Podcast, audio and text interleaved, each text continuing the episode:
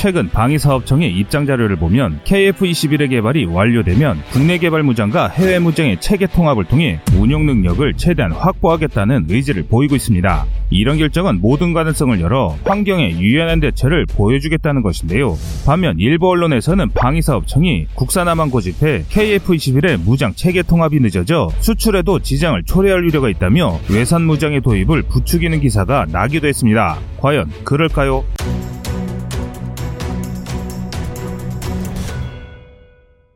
단일 목적으로 만들어진 전투기는 예산 절감 측면에서 불리하다는 인식이 확산되면서 최근에는 대다수의 국가들은 멀티롤 전투기를 선호하는 추세입니다. KF-21은 이런 측면에서 다목적 전투기, 즉 멀티롤 전투기로 분류합니다. 이처럼 전투기의 목적에 따라 한투기에 탑재되는 무장은 공대공, 공대지, 공대함, 미사일 등이 있습니다. KF-21의 경우 탑재되는 무장의 특징은 미국, 독일, 영국 주도의 유럽, 한국산 등 다국적 무장이 장착될 예정입니다. 그중 공대공 중거리 미사일은 영국의 주도로 개발한 유럽산 미티어, 단거리 공대공 미사일은 독일산 아이리스-T로 결정이 됐습니다.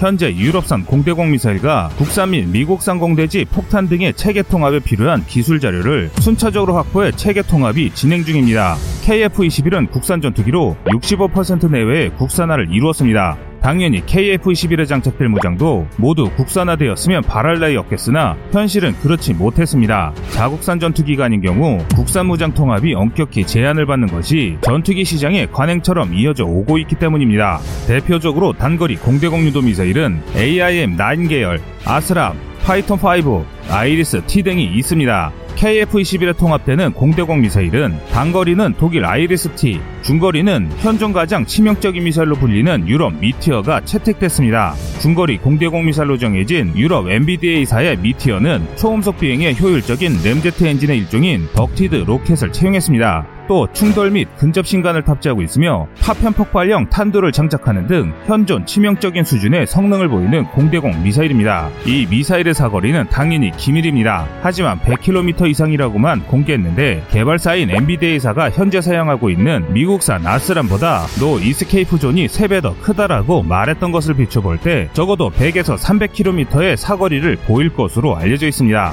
기존 공대공 미사일에 사용되는 고체 로켓은 연소 출력이 일정하지 않고 않고 연료가 감소할수록 속도가 점점 떨어지는 것이 단점으로 지적되었습니다. ducted 로켓은 공기만 제대로 공급되면 연료가 다 떨어질 때까지 처음의 출력과 최고 속도를 그대로 유지할 수 있다는 장점을 가지고 있습니다. 또한 한 번 점화되면 멈출 수 없는 고체 로켓과 달리 boost, 관성, boost식 추진으로 연료 분사를 제어해 사정 거리가 크게 늘었습니다. 종말 단계에서 분사량을 급상승시켜 극적으로 가속해 표적이 미사일을 회피할 가능성을 최소화한 점도 강점으로 꼽습니다. 미티어가 탑재되면 한국은 아시아 최초의 미티어 운영국가가 되는 만큼 기대를 모으고 있습니다. 덕분에 KF-21에는 4개의 미사일이 모두 통합될 예정입니다. 이는 KF-21이 국산 플랫폼이란 점 때문에 가능한 일입니다. 반면 단거리 공대공 미사일로 독일의 아이리스-T가 채택된 배경은 미국의 영향이 크게 작용했기 때문인데요. 원래는 AIM-120 암난과 AIM-9 Sidewinder 미국제 미사일을 통합하려 했으나 미국 측에서 수출 허가를 내주지 않자 한국은 영국의 Meteor, 독일의 IRIS-T를 통합하는 계약을 체결했습니다.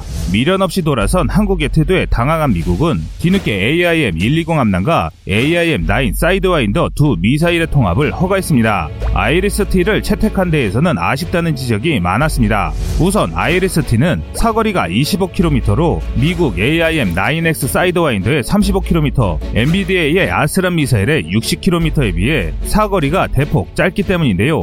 그러나 최근 방위사업청은 IRIS-T가 미국산 Sidewinder 미사일보다 사거리가 짧다는 것은 사실이 아니라고 공식 확인했습니다. 또 미사일 유도 방식도 지적 대상이었습니다. 적외선 유도 방식을 사용 중인 IRIS-T를 제외하고 최근에 개발 또는 개량된 최신 유도탄인 영국의 ASRAAM, 미국의 AIM-9X, 이스라엘의 파이톤5 등 모두 적외선 영상 유도 방식을 사용합니다. 따라서 최근 단거리 공대공 미사일의 유도 방식이 적외선 유도에서 적외선 영상 유도 방식 방식으로 발전하는 가장 큰 이유가 대적외선 대응책에 대항할 수 있어야 한다는 점에서 IRST의 무용론이 등장한 것이죠. IRST 선정에 대해 아쉽다는 지적과 함께 등장한 또 다른 주장은 미사일 강국인 우리 기술력으로 국산화하자는 여론입니다. 이를 의식한 방산업계는 단거리 공대공 미사일 기술 확보 작업에 들어갔습니다. 먼저 하나가 최근 해외의 한 유력 방산 기업과 손잡고 단거리 공대공 미사일 개발을 위한 기술 협력에 들어간 것으로 확인됐습니다. 아직 초기 단계지만 타격의 정밀성을 강화하고 유효 사거리를 확대하는데 기술 개발에 초점을 맞출 것으로 알려졌습니다.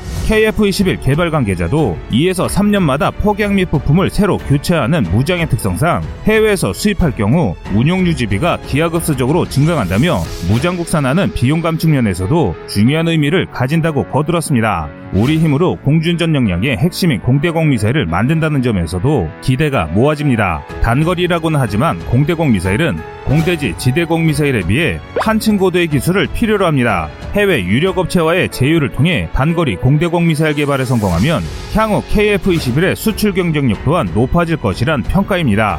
통상 전투기와 무장은 패키지로 구매하는 경우가 많기 때문인데요. 이로써 단거리 공대공 미사일 IRIS-T는 반짝 등장 이후 사라질 전망입니다. 이에 더해 한국형 Meteor로 불리는 중거리 공대공 미사일 개발도 착수한 정황이 포착됐습니다. MBDA의 Meteor 기술이 융합되어 러시아 지대공 미사일의 기술로 탄생한 천궁의 기술에 한국의 Link K 기술이 더해지고 국산 지라갈륨 소자 A4C커가 장착될 전망입니다. 이를 뒷받침하듯 올해 2월 국방과학연구소가 발간한 국방과학기술 플러스 248호 53페이지에 중거리 공대공 유도탄 개발 전략이라는 논문에는 Meteor를 빼다 박은 CG 그래픽이 게재되었습니다. 이로써 한국이 단거리 공대공 미사일과 중거리 공대공 미사일을 국산하는 계획은 사실로 굳어진 상황입니다.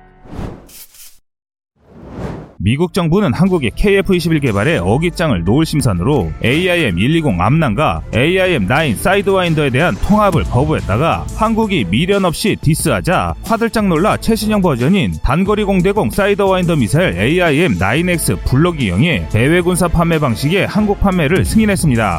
미국 국방부 산하 안보협력국은 미국 국무부가 AIM-9X Sidewinder Block 2형과 장비 등 1억 5,810만 달러어치의 한국 판매를 승인했다고 공식 발표했습니다. DSCA는 이 사실을 이미 미국 의회에도 통보했다고 밝혔는데요. 한국 정부는 미국 측에 AIM-9X Block 2 115발, AIM-9X Block 2 공중전 모의훈련용 미사일 50발, AIM-9X Block 2 유도장치 20기 등의 판매를 요청했다고 확인했습니다. AIM-9X Sidewinder Block 2형은 미국 방산업체 Raytheon에서 생산합니다. 이 미사일은 공대공, 공대지, 지대공 등 세 가지 공격용으로 사용할 수 있다는 점이 큰 강점입니다. 공중전 용도로 이 무기를 장착할 수 있는 전투기는 F-16 Fighting Falcon부터 시작해 F-21 랩터까지 거의 모든 전투기에 탑재될 만큼 신뢰성이 뛰어납니다. AIM-9X Sidewinder 계열 단거리 공대공 미사일 중 최신형이자 40여 개국에서 사용 중인 미사일로 가장 널리 쓰이는 미사일입니다. AIM-9X Block 2는 지난 2015년 실전 배치가 시작됐습니다. 무게는 약 85kg, 탄두는 폭발 파편탄이며 사거리는 17km 이상입니다. 이 미사일의 개량된 성능 중 두드러진 것은 data link와 발사 후 레이더 자동 추적 기능이 꼽힙니다. data link는 LOAL 시계 밖 교전도 지원합니다. LOAL은 전투기가 미사일을 먼저 쏜 다음 표적을 지정해주는 사격 방식으로 고각으로 발사한 후 표적을 지정하는 사격 방식입니다. 전투기의 노출을 최소화해 생존율을 높이면서 움직이는 표적을 타격할 수 있게 해주는데요. 통상의 공대공 미사일은 발사 전에 표적을 지정해서 쏘면 미사일이 날아 날아가는 방식을 사용하기 때문에 고속으로 움직이는 미사일을 타격할 수가 없습니다. 이에 따라 미국과 소련 등 군사 강국들은 수십 킬로미터 떨어진 곳에 있는 적기를 격추할 수 있는 중거리 공대공 미사일 개발에 나섭니다. 그 결과 등장한 무기가 미국제 AIM-120 암남입니다. AIM-120 암남 미사일의 가장 큰 특징은 유도 방식이 다양하다는 점입니다. 발사 초기에는 전투기의 레이더 지령을 받지만 비행 단계에서는 관성 유도 방식으로 적기에 접근합니다.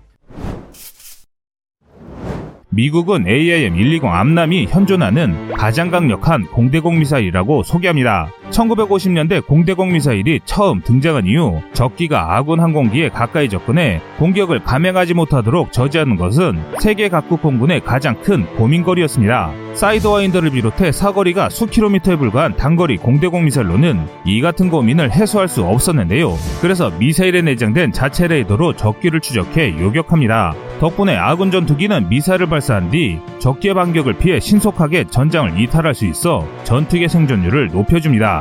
AIM-120 암남 미사일은 A형부터 10호형 초반까지는 사거리가 50에서 65km 수준으로 큰 변화가 없었습니다. C5형부터는 소프트웨어와 연비를 개선해 사거리가 100km를 넘어설 정도로 연장됐습니다. 최신형인 C7형은 전파 방해에 대응하는 능력을 갖췄고 전자기파 공격에도 맞설 수 있도록 전자적 보호 기술이 적용됐습니다. 사거리도 120km에 달할 정도로 늘어나 공대공 전투 능력을 더욱 높였다는 평가를 받습니다. 한편 한국 도 한국형 미티어 중거리 공대공 미사일 개발을 추진 중인데요. 빈약한 무장으로 말레이시아 수출전에서 최종 방점을 받지 못하고 있는 FA-50에 한국형 미티어를 장착하면 가성비 최고의 경전투기로 변신하게 됩니다. KF-21에 한국형 미티어 12에서 14발을 장착하고 F-35의 후방을 지원하면서 공중전을 벌이는 일도 곧 현실로 다가올 텐데요. 미티어는 사거리가 길고 목표의 최대 기동성을 발휘할 수 있는 범위인 NEG 또한 길다고 알려져 있습니다.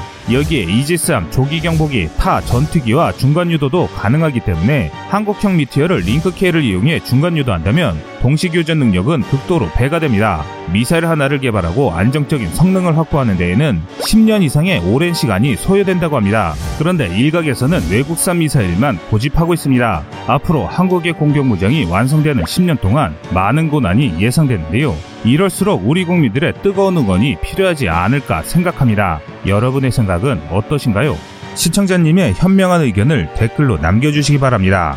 여러분들의 좋은 의견이 좋은 영상을 만드는데 많은 힘이 됩니다. 이상 꺼리튜브였습니다.